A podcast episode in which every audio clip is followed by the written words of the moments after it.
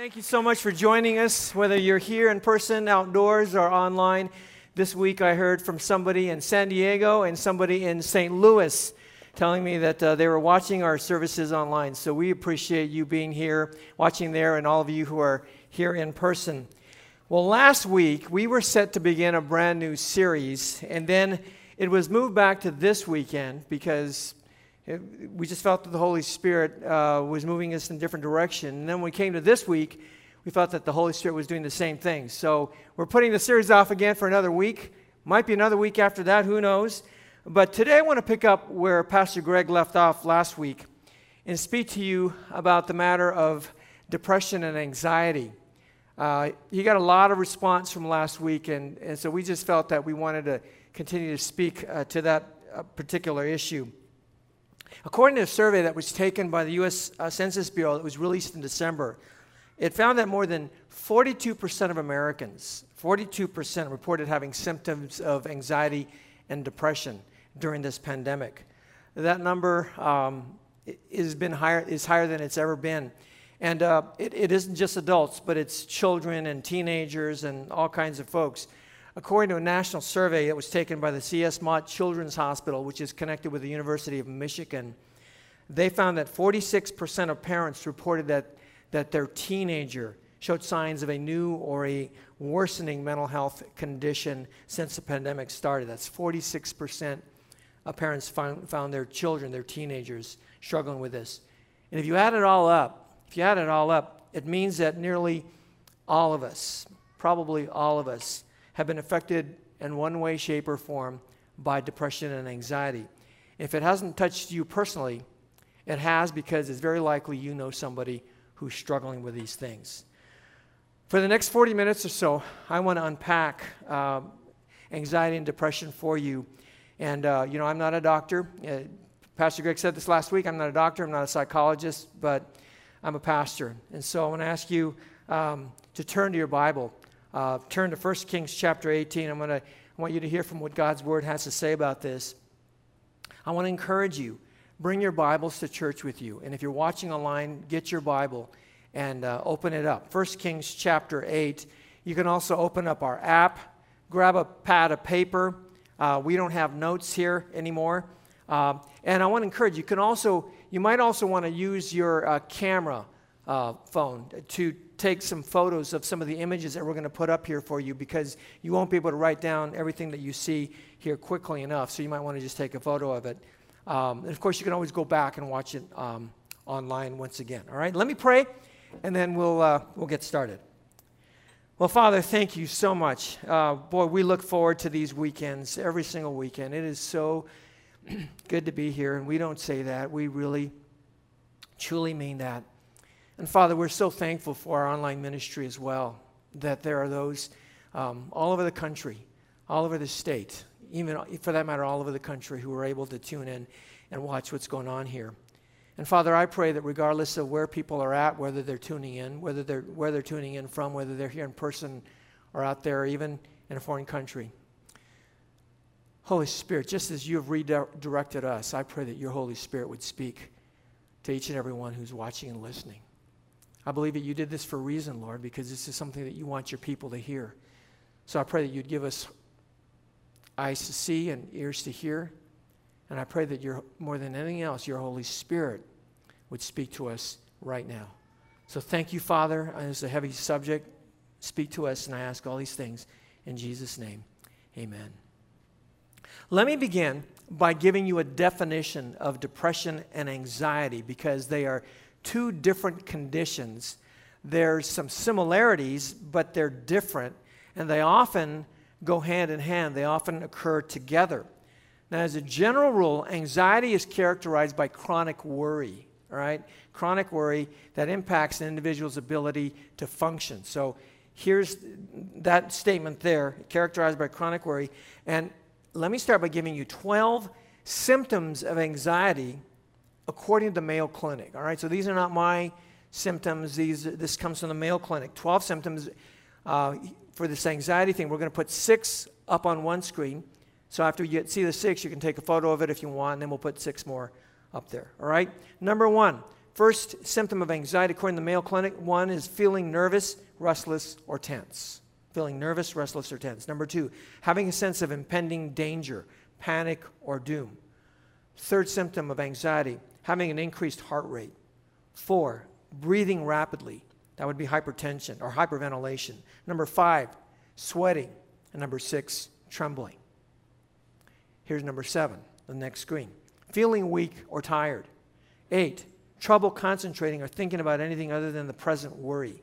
Number nine, having trouble sleeping.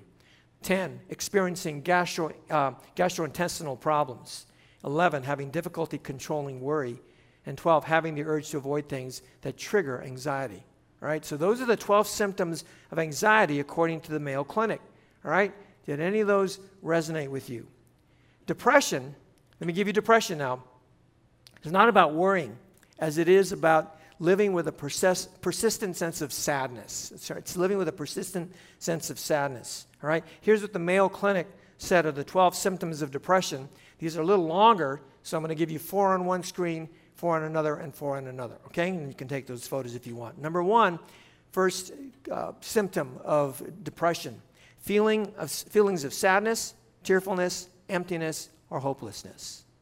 Number two, angry outbursts, irritability, or frustration, even over small matters. Three, loss of interest or pleasure in most or all normal activities such as sex, hobbies, or sports. Number four, sleep disturbances, including insomnia or sleeping too much. Right? Those are the first four. You want to take a photo of that. Here's number five tiredness and lack of energy. So even small tasks take extra effort. Six, reduced appetite and weight loss or increased cravings for food and weight gain. Seven, anxiety, agitation, or restlessness. Eight, slow thinking, speaking, or body movements. Those are the next four. Here are the final four feelings of worthlessness or guilt, fixating on past failures or self blame. Again, this is about depression. Number 10, trouble thinking, concentrating, making decisions, and remembering things. 11, frequent or recurrent thoughts of death, suicidal thoughts, suicide attempts, or suicide. And finally, number 12, unexplained physical problems such as back pain or headaches. That's depression, which is a little bit different from anxiety. So let me ask you something. Did any of these symptoms resonate with you? Probably, right? It sure did with me. Are you more anxious or are you more depressed? Right? It's possible to identify with, uh, with both of these because you can be both anxious and depressed at the same time. That was me. That was me. At the end of 2011, going into 2012, I hit a wall. I've talked about this before, but to refresh your memory, our church was homeless at the time. We had uh, been in a, our church had been meeting in a facility down the street here on 190th. Uh, we were there for 12 years. And then the, uh, the landlord decided not to renew our lease because he wanted to expand his operations. And so we were effectively homeless. So we were able to get the Holiday Inn on Vermont, and that's where we met on Sundays. And then we went from place to place on Saturday evening so we could have a Saturday evening service. So we were basically homeless, right? Soon after we were homeless, God opened up the possibility for us to move into this building, right where we're at today. Open up that possibility, but it wasn't easy moving in.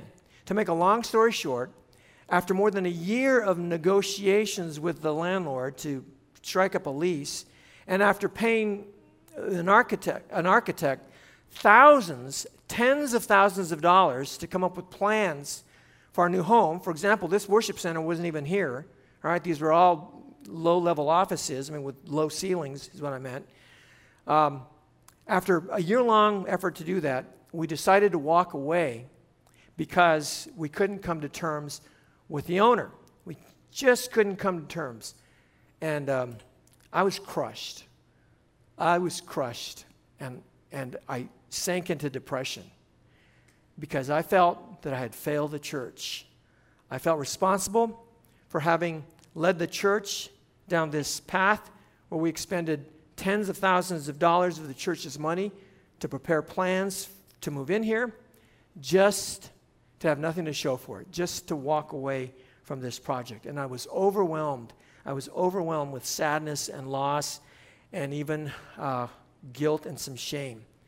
And then I started experiencing insomnia, which is one of the symptoms of anxiety. Here's an excerpt. I, I, I keep a journal.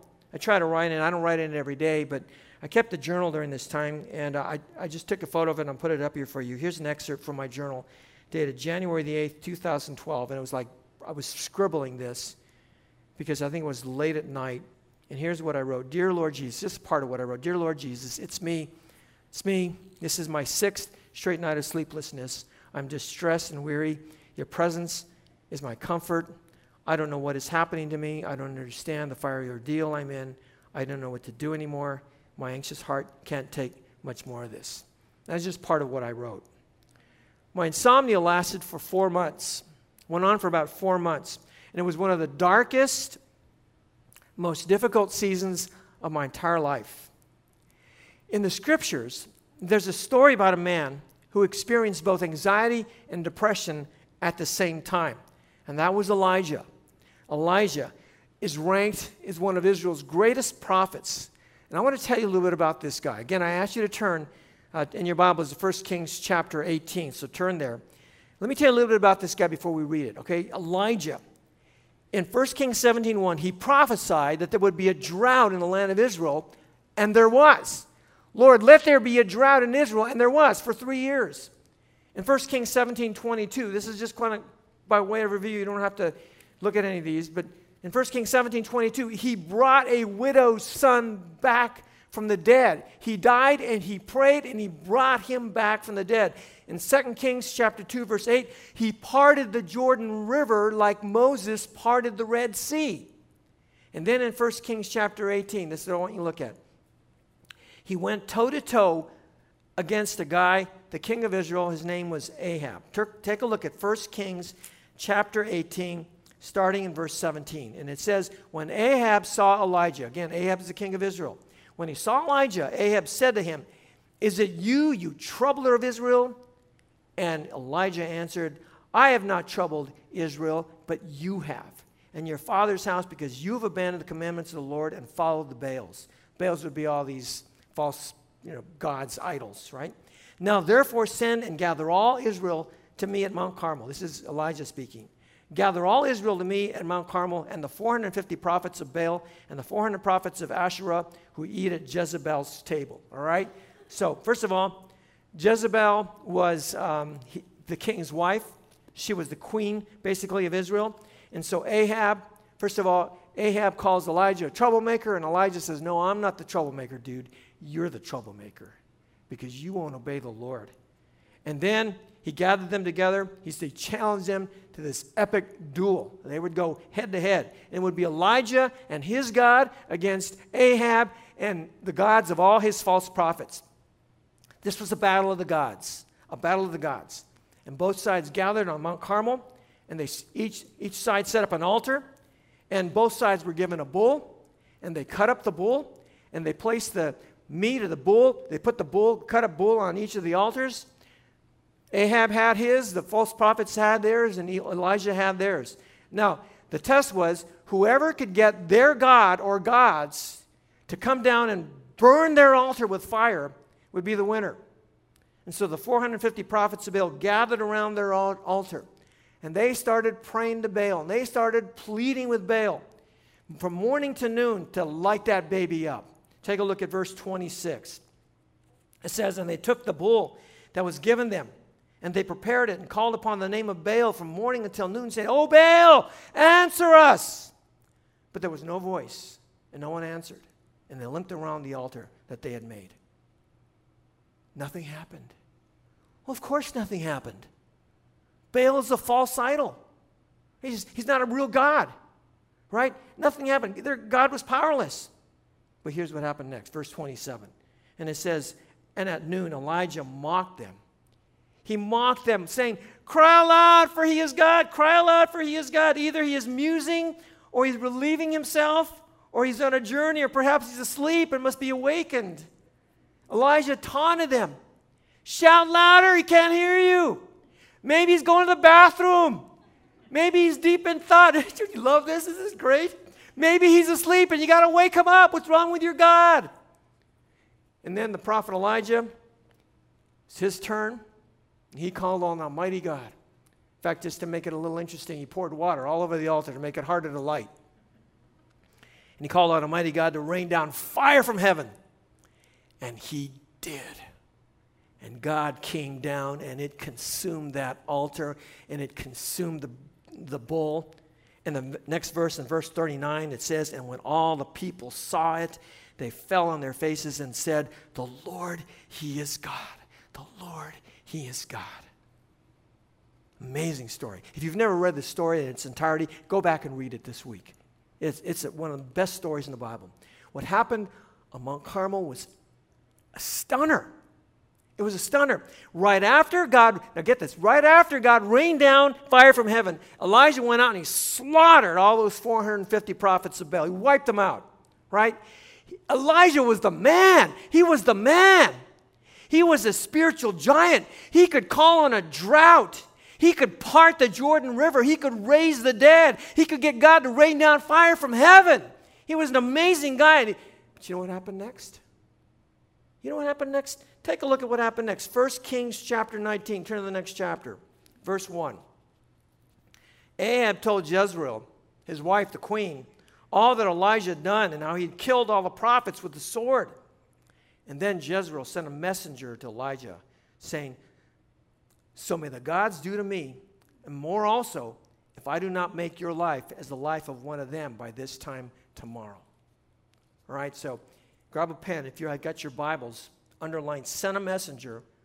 Jezebel sent a messenger to Elijah, and the message was this I'm going to kill you.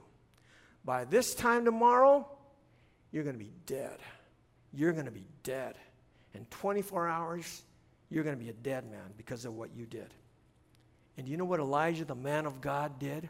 This man, he was the man, a spiritual giant, called on fire from heaven, could part the Jordan River, can raise the dead. You know what he did? Take a look at verse 3. It says, just the first part of it, and then he was afraid, and he arose and ran for his life. Circle the word afraid. He, he literally freaked out. Can you believe that? He freaked out and his anxiety kicked in. His anxiety kicked in. Now, let me read verse 3 and 4 in its entirety, all right? Take a look at verse 3, starting again in verse 3. And then he was afraid, and he arose and ran for his life and came to Beersheba, which belongs to Judah, and left his servant there. But he himself went a day's journey into the wilderness and came and sat down under a broom tree. And he asked that he might die, saying, it is enough now, O Lord. Take away my life, for I am no better than my father's. You can stop there. I mean, this was unbelievable. This is unbelievable. Elijah fled into the Judean desert and he sat under a broom tree. Right? In case you're wondering what a broom tree looks like, it doesn't look like a broom, it looks like a, a large brush. Here's a picture of a broom tree. And, and when we were in Israel two years ago, we went to the Judean desert and there's nothing there. It's hot, and you might see a couple of broom trees there, but there's nothing there. So he gets in the Judean desert, finds a broom tree, crawls underneath it, and he has this conversation with God. And what he says to him? I want to die. I want to die. Take my life. Kill me. God, kill me. So you see, now we see that Elijah is experiencing depression on top of his anxiety. First, he freaked out, and now he wants to die. Now, I don't think, from my reading of this, that he was suicidal because he wasn't threatening to take his own life. He was asking God to take his life. So I'm not sure that he was suicidal, but one thing was clear Elijah was anxious and he was depressed. And in, a, in, in the story, it's an amazing story, in a blink of an eye, in the blink of an eye, he went from being a hero to a zero, just like that. It's hard to believe. It's the same guy. Hard to believe it's the same guy. And I love this story because it just gives us so much insight into depression and anxiety. First, it teaches us that everyone is susceptible. Everyone is susceptible to anxiety and depression. Right? We all can become depressed and, and anxious. I mean, literally. I mean, you can write this one down. Depression anxiety can afflict all of us fast. I would add fast. I mean, it can hit us fast. One minute you can be on a spiritual high, and the next minute You can find yourself in the depths of despair. And, uh, you know, if, if a, a prophet and a pastor can get anxious and depressed, anybody can get depressed. Any, any of you can get depressed. And it doesn't matter how spiritual you are, it doesn't matter how many years you walk with Christ, it could hit you as well. And the reason why Elijah fell, simply, the simple reason why he fell was because he was human. I think one of the most inspiring verses about Elijah is found in the New Testament. It says in James chapter 5, verse 17. I'll just put it up here for you. You have to turn there. But it says Elijah, I'm just going to read the first part. Elijah was a man with a nature like ours. Elijah was a man with a nature like ours. He was a man just like us, right? He wasn't Superman, he wasn't a superhero. He was a man just like you and me, and that made him susceptible to upswings and downswings, emotional upswings and downswings. He could be happy, he could be sad, just like us. And Elijah proved that you can love Jesus with all your heart and still battle depression and anxiety. You know, the problem with, we, we, we have with anxiety and depression, the, the problem we, we, the thing we used to tend to do is uh, we tend to stigmatize people who suffer from depression and anxiety. I think we tend to stigmatize them. Uh, therefore, you know, we, we don't talk about it or we're, we're ashamed of it. Family member is depressed or anxious, or maybe if you are, you want to keep it kind of hush hush, right? Don't, don't tell anyone, right? Yet, we all struggle with it. We have the potential to struggle with it. And if you struggle, if you struggle with depression and anxiety, guess what? You're not alone. You're not alone.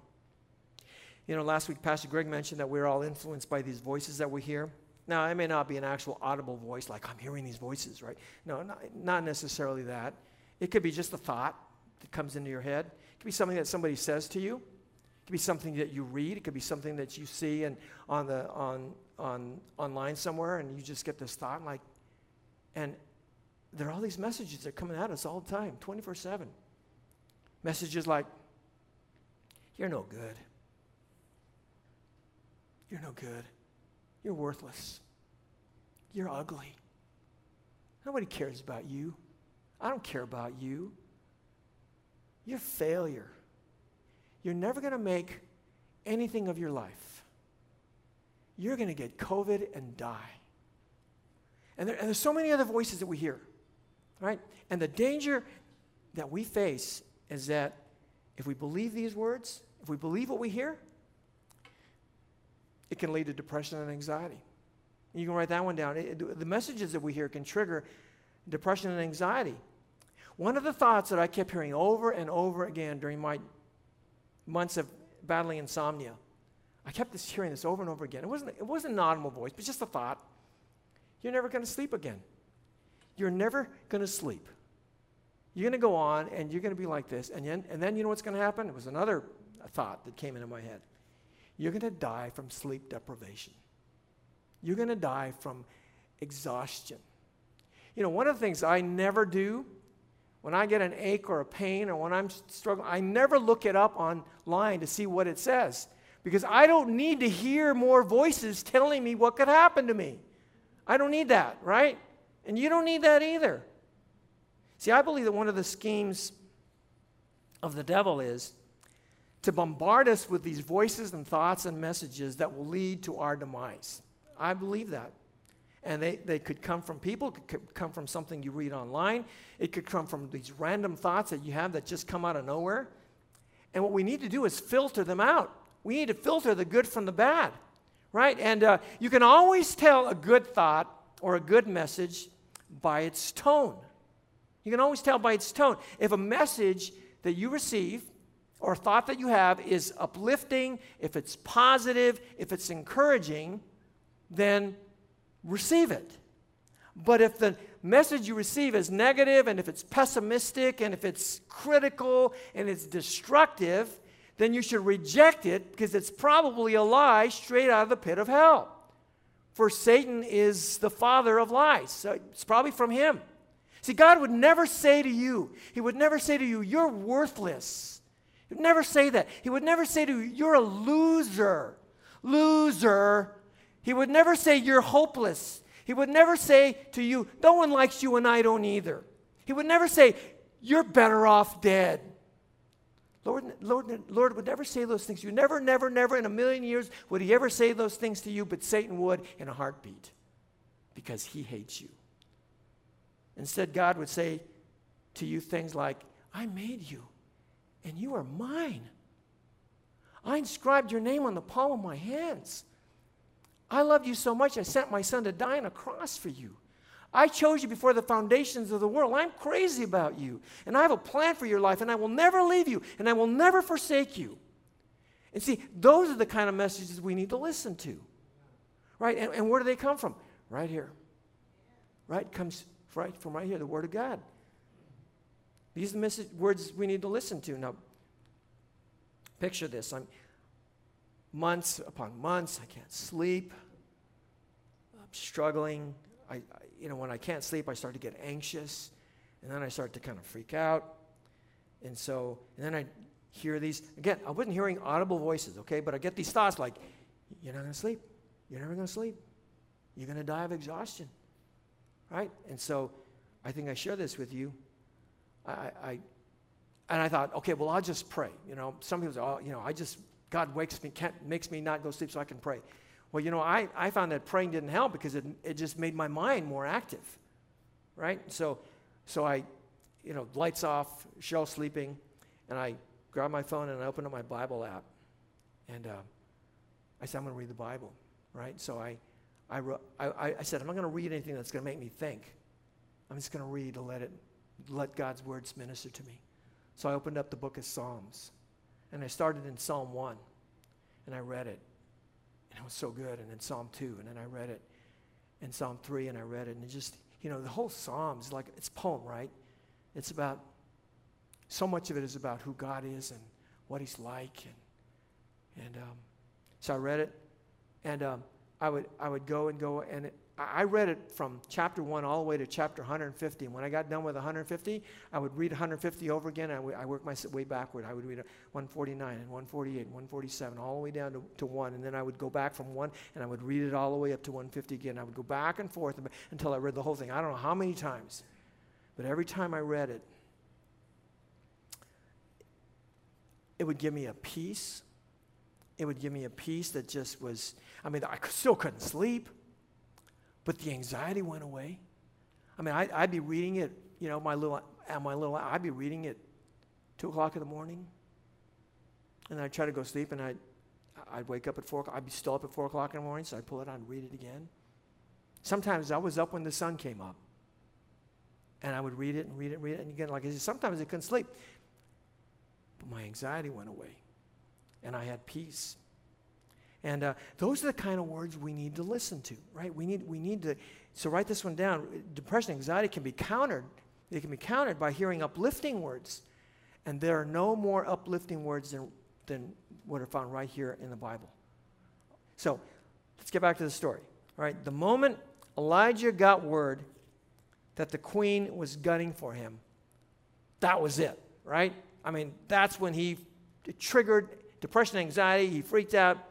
And so write this one down. Our anxiety, our circumstances, our circumstances can often ignite depression and anxiety within us. Okay? It's our circumstances what can ignite anxiety and depression. His circumstances what ignited his uh, depression and anxiety.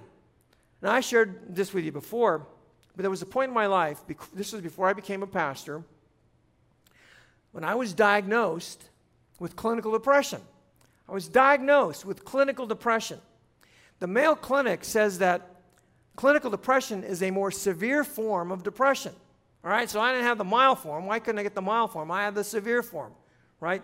And my depression, I was told, had a, had a lot to do with a number of my circumstances, difficult circumstances, a failed business, which I've talked to you about before, and a number of other things. And for months, I found myself overcome with a sense of sadness and loss and I started to withdraw from people, and the joy left me, and the laughter escaped from me. And there were times when I would go out to the beach in the middle of the night, at midnight, Hermosa Beach in the middle of the night, and I would cry out to God in a loud voice. I'm to wonder some rich guy didn't hear me on the strand.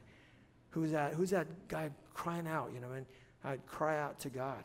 It was my dark night of the soul. You know, when I read that depression had spiked during this pandemic, I wasn't surprised. I wasn't surprised given the horrendous circumstances that people have faced in these last 14 months. Maybe you have. Maybe during these last 14 months, your in- the source of your income completely dried up. Maybe you couldn't celebrate graduation. Something you look forward to all your life. You couldn't celebrate graduation. You, can go to, you couldn't go to, go to prom. Maybe it's your dream to play high school hoops or college tennis. And now you're in your senior year and you couldn't even do that, dashed by COVID. Maybe it was a beautiful wedding ceremony. You had you dreamed of getting married. You know, ladies get dreamed of marrying all their lives, the bride, and then had planned this beautiful wedding for 200 people and gone. You had to cancel it. You couldn't even go on your honeymoon. Maybe you couldn't go on your vacation, family vacation you had saved a lifetime for. Maybe, maybe, and this happened to so many people. You maybe you lost a loved one during the pandemic, and you couldn't even be there for them in the hospital when they took their last, last breath. Maybe your marriage crashed and burned in these last 12 months, or maybe you witnessed your mom or your dad begin to drink and to take drugs because they're struggling. And so often, I mean, our circumstances, our circumstances, everything that we're surrounded by triggers our depression and anxiety. You know, one of the greatest preachers of all time was a man named Charles Haddon Spurgeon. This, guy, this guy right here. He was dubbed the Prince of Preachers. The Prince of Preachers. And he preached in England.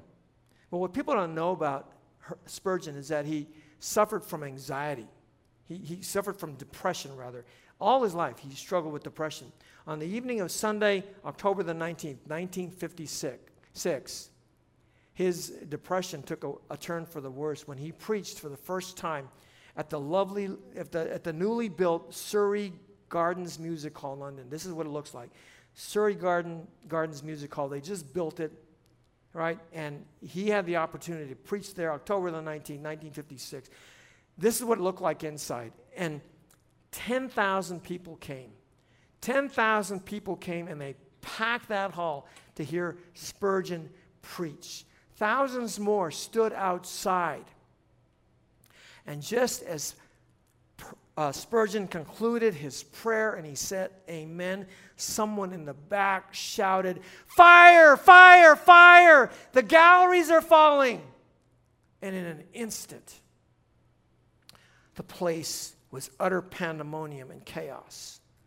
According to one witness, uh, described the mayhem this way as people stampeded toward the exits. Quote, they pressed on, treading furiously over the dead and dying, tearing frantically at each other. Hundreds had their clothes torn from their backs in their endeavors to escape. Masses of men and women were driven down and trodden over, heedless of their cries and lamentations.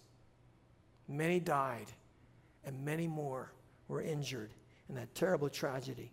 And for weeks upon weeks, Spurgeon remained dazed and confused and plagued with guilt. And as he sank deeper and deeper and deeper into depression, those close to him said that he would cry and cry and cry. All day long, he would cry until there were no more tears to cry.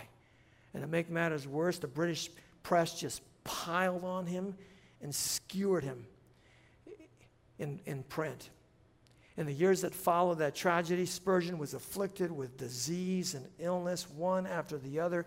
He was berated by church people for being unwilling to compromise essential Christian doctrines, and finally was forced to resign from his church. And in his final sermon, here's what he proclaimed quote, Christ is the most magnanimous of captains. There never was his like among the choicest of princes. He is always to be found in the thickest part of the battle. When the wind blows cold, he always takes the bleak side of the hill. The heaviest end of the cross always lies on his shoulders. If he bids us carry a burden, he also carries it. If there's anything that is gracious, generous, kind, and tender, tender, yes, lavish and superabundant in love, you will always find it in him. These 40 years and more have I served him. Blessed be his name. And I have had nothing but love from him. I would be glad to continue yet another 40 years in the same dear service here below, if so it pleased him. His service is life, peace, and joy. He went on from that church and died at the age of 52. No matter what the circumstances were, no matter what they were, no matter how depressed and how despairing he became, Spurgeon leaned hard into Christ. Even when it didn't feel, when, even when he didn't feel his father's presence, he leaned hard into him because he knew he was there. He did what the Apostle Paul. Apostle Paul said we should do Colossians 3 2. Paul said, Set your mind on things that are above, not on things that are on the earth. Set your mind on things above. Keep looking up, right? Keep looking up. You see, the way we counter depression and anxiety is by leaning hard into God, but keep looking up. And that's what we need to do when you're anxious and depressed. Whatever you do, don't stop looking to God. Whatever you do, don't stop praying. Don't stop leaning hard into God. Even when it doesn't feel like God is there, you don't stop because He is there. You know, after Elijah ran for his life, the first place he hit was the town of Beersheba. We see that in 1 Kings chapter 19, verse 3 and 4. Take a look at it again. At the end of verse 3, he runs, he runs away, he runs to Beersheba, and it says here at the end of verse 3, he, he left his servant there. Notice that? He left his servant there. So apparently, when Elijah ran away, his servant went with him. And they ran to Beersheba. That was the first stop. And then he left his servant there. And then from there, he kept going. He ran into, into the Judean wilderness. Now, notice at the beginning of verse 4, it says, But he himself went on a day's journey into the wilderness. But he himself, underline he himself in your Bible. The implication of he himself went into the wilderness is that he went all alone. He went all alone. Elijah was all by his lonesome. And now he was completely isolated. It's no wonder he became depressed and wanted to die. You see, another trigger of depression and anxiety is loneliness and isolation. It's loneliness and isolation. And unfortunately, we've seen this in spades during the pandemic. People have slipped into depression because they've been isolated and alone. I've seen this with my own mom. And we've seen this not only in adults, but we've seen this in children and in preteens and in teenagers and young adults. Young adults, it's been rampant. We've seen it in the elderly. You know, in Genesis 2 8, 18, God says something very insightful about the needs of people. He said in verse 18, Then the Lord God said, It is not good that the man should be alone. Not good for man to be alone. The God who created you said, It is not good for you to be alone. In other words, we need each other, right? We were created to do life together. And let me just add this it's not the presence of people that we need. You don't need a body. What you need are these emotional and relational connections with people. And you can write that one down. We, it, depression and anxiety can be countered by having an emotional and relational connection with other people. And one of the places you can experience an emotional relational connect, emotional connection with people is church. It is church. Which is why we've always said when you come to church, don't just show up in the back door, come in late, and then leave as soon as the message is done. Stick around and say hello to some people, get to know some people, and then best, better yet, join a small group so you can form an emotional and relational connection with people. And this is this point right here is, is one of the reasons why it was so important for us to begin meeting in person as soon as we believed it was safe to do so, so that you can begin connecting with other people. I mean, I can't tell you the number of people. Someone was just telling me this today. I can't tell you the number of people who we heard from who told us that they were literally withering away because they couldn't come to church. Withering away. Now, you know, I'm, I'm so thankful for our online ministry and for all our our staff and volunteers that help us do that. But as good as it is, there is no substitute for meeting in person. There's no substitute for being with other people. Some of you, one person told me that, well, a bunch of you have told me when you came for the first time and you sat in those seats, and when the worship started, the tears just flowed and they wouldn't stop. Someone else told me, she told me that the first time she pulled in the parking lot, just driving in the parking lot, she started to weep for joy. I mean, a bunch of cars, you know, it's like a parking. But, but it was a reminder to her she's, she's home, right? And this is home. So I want to say to all of you who aren't here yet come back to church. Come back to church. Because not only do you need church, we need you. We need you. The people here need you. And if you're struggling with depression or anxiety, or you've been thinking about suicide, we need each other, right? Tell someone. Tell someone. If you're a young person, tell your parents. Tell a youth pastor. Don't just tell a, a peer if you're a young person, right? Because they won't know how to handle that, right? Tell a responsible adult. Reach out to one of our pastors, whether it's depression, anxiety, or suicide. Don't carry the burden of depression, anxiety, and suicide all by yourself. And there's nothing to be ashamed of. Nothing to be ashamed of. We all struggle.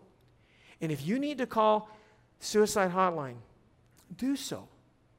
Because your life matters to God and your life matters to us. And if you're wondering what that number is, I'll put it up here for you. This is the National Suicide Prevention Lifeline 800 273 TALK 8255. It's available 24 7. If you know somebody who's struggling, or if you're struggling, call that line. And then reach out to somebody here at church. And if you know somebody who's struggling with these issues, go all out to love them. Go all out. Stop at nothing to love them. Pray for them. Make yourself available to them. Check up on them and speak words of encouragement to them. And don't tell them you understand because you, unless you've been through it, you won't understand. And especially if you've gone through it, make yourself available because you can minister from a point of having gone through it yourself. You see, the, the church needs you, and uh, just as much as we need you. Let me give you one last trigger, and that's fear. All right? Fear. 1 Kings 19 3, I had you circle the word afraid. All right? When Elijah got the word that Jezebel was going to kill him, it says he became afraid. He became afraid, and it ignited depression and anxiety. So, fear is another trigger. You can write that one down. Yoda said, Fear is the path to the dark side. No, it isn't, right? Fear is the, I didn't do a very good job of that. Fear, fear is not the path to the dark side. Fear is the path to depression and anxiety. That's what it's a path to. Last year, we probably experienced more fear than we ever have in our entire lives. And I, I'll be honest with you, I had my share of it. People were afraid of getting the virus. They were afraid of if they got it, they might give it to somebody else. They might, they were afraid that if they were positive, they might have given it to somebody else, giving it to their family. People are afraid of, you know, I know I didn't like this idea of being quarantined in a room for two, two weeks. You know, and I kept thinking, what am I going to do if I get sick? What am I going to do? I can't stay at home, right? And there were, there's all these fears. Not, not, I can't breathe, you know, like not being able to breathe. Fear of dying, fear of dying alone, fear of running out of toilet paper, losing your job, fear of flying, fear of going to work, fear of going to school, fear of going to the market, fear for your kids, fear for your parents, afraid of not getting the vaccine, afraid of getting the vaccine, afraid of even after you've been fully vaccinated, still being afraid to go out because you're still afraid you're going to get sick. Even though your chances of getting COVID is seven one hundredths of 1% if you're fully vaccinated. So this is a big one. Fear can be absolutely paralyzing and debilitating. And that's the reason why the scriptures have so much to say about fear. Do you know that? So much to say about fear. Did you know there, there are 365 verses in the Bible on fear? 365. That's one for every day. There's a verse for um, fear, one for every day, 365. If you read these verses In fact, that's a great, that's a great little assignment for you, right? You can do this for your devotions. Read a verse on fear every single day. If you read these verses, the message that keeps coming through loud and clear is this don't be afraid. Don't, don't fear. Fear not. In fact, Jesus said it over and over again fear not. Don't be afraid. Now, that doesn't mean you shouldn't be wise, and it doesn't mean you shouldn't take precautions and you shouldn't exercise care in the things that you do. Of course, we should all do that, and we're trying to do that here. But at the end of the day, we've got to trust God. We've got to trust God to take care of us. We've got to trust God. Parents, you've got to trust God to take care of your parents. You've got to trust God to take care of your children. David said in Psalm 56 3, he said, When I am afraid, I put my trust in you. In God, whose word I praise, in God I trust, I shall not be afraid. What can flesh do to me? You see, depression and anxiety can be countered by faith. It can be countered by faith. And it's not so much, this one is not so much about depression and anxiety that we counter with faith, it's fear that we meet head on with faith, right? We counter f- fear with faith. So let me ask you something. What are you afraid of today? What are you afraid of? Is it coronavirus? Is it cancer? Is it your future? Is it not having enough money? You afraid for your children? Whatever you're afraid of, trust God. Trust God. Let me say one last thing and we're done. There are other causes of depression and anxiety that are not covered in this passage, right? and I just want to mention it. And it has to do, could have to, it may have to do with your genetics, may have to do with some kind of a imbalance or thing going on in your brain. It could be psychological factors. It could be the result of mental illness. I don't know, it's above my pay grade to try to diagnose that for you. It's not addressed in this passage. But I wanted to close by just acknowledging to all of you that sometimes depression and anxiety needs to be treated medically. Right? Sometimes it, it's connected with some form of mental illness. Not always, but sometimes. And if depression and anxiety continues to persist in your life or the life of a loved one, my counsel to you is seek medical attention. Talk to a doctor because there might be some other way to treat it. You know, I, uh, I'm very transparent here. I, I take 100 milligrams of atenolol every day. 100 milligrams of atenolol every day. It keeps my heart and blood pressure from going out of whack.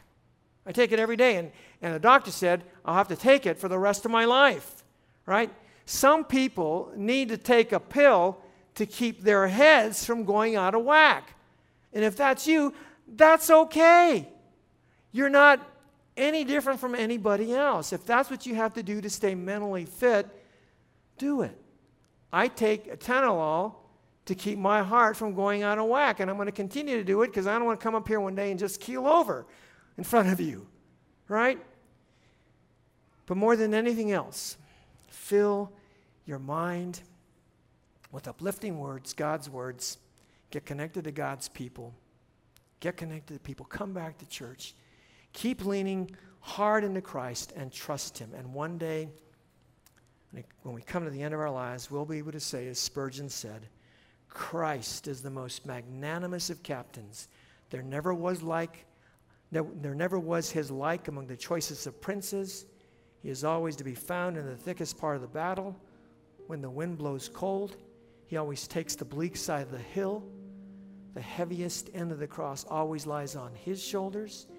And if he bids us carry a burden, he also carries it. And if there is anything that is gracious, generous, kind, and tender, yes, lavish and superabundant love, you will always find it in him. Amen? Amen. Let's close in prayer.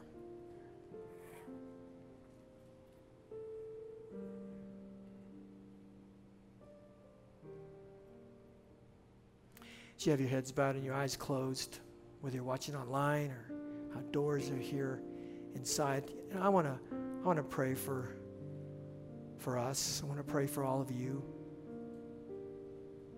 Maybe you're struggling with depression or anxiety, or maybe you, you know somebody who is right now. I, pr- I pray that these truths from Elijah's story will be helpful to you in some way. But more than anything else, we, we need Him, right? We need Him. So, Father, I, I lift up my brothers and sisters to you, to you here today, and everybody who's watching, everybody who's listening, everybody who's here. Even for those, who, some who might be here, who are watching, who don't even have a relationship, you don't, don't even know who you are. Lord God, you, you love people so much.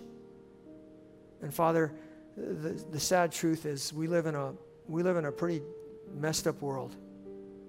And it's it's understandable.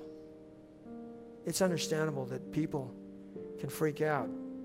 It's understandable that our circumstances can lead us to get depressed and sad and, and anxious. And so, Father, I pray that you would begin to turn that around for us. I pray that you would begin to work in our hearts and lives. Father, for all those who are struggling with this right now, Father, I, for all those who are struggling right now just to sleep, for all those who are struggling to, to care for somebody who is struggling with these things, I lift them up to you. Father, you know intimately what their struggles are. And I ask, Heavenly Father, that you would come around them and that you would touch them and that you would undergird them with your hand, your righteous right hand, and hold them up. And I pray that you would help them even when it doesn't seem like you're there. God, give them the faith to trust you, give them the faith to lean upon you. Father, bring people into their lives who will just love on them. And for all of us who are, who are doing okay right now, and maybe we've struggled from this. God, deploy us. Put us to work, God. That'd be that we would be sensitive to all those around us, and we would care for those who are struggling and hurting and depressed and anxious, that we might lift them up. Lord, we need each other. And so, Father, touch us that we might say at the end of the day, there is no one like you, Christ. There is no one like our magnanimous Prince of Peace. So, Father, we love you. Continue to minister to us. We need you, Lord.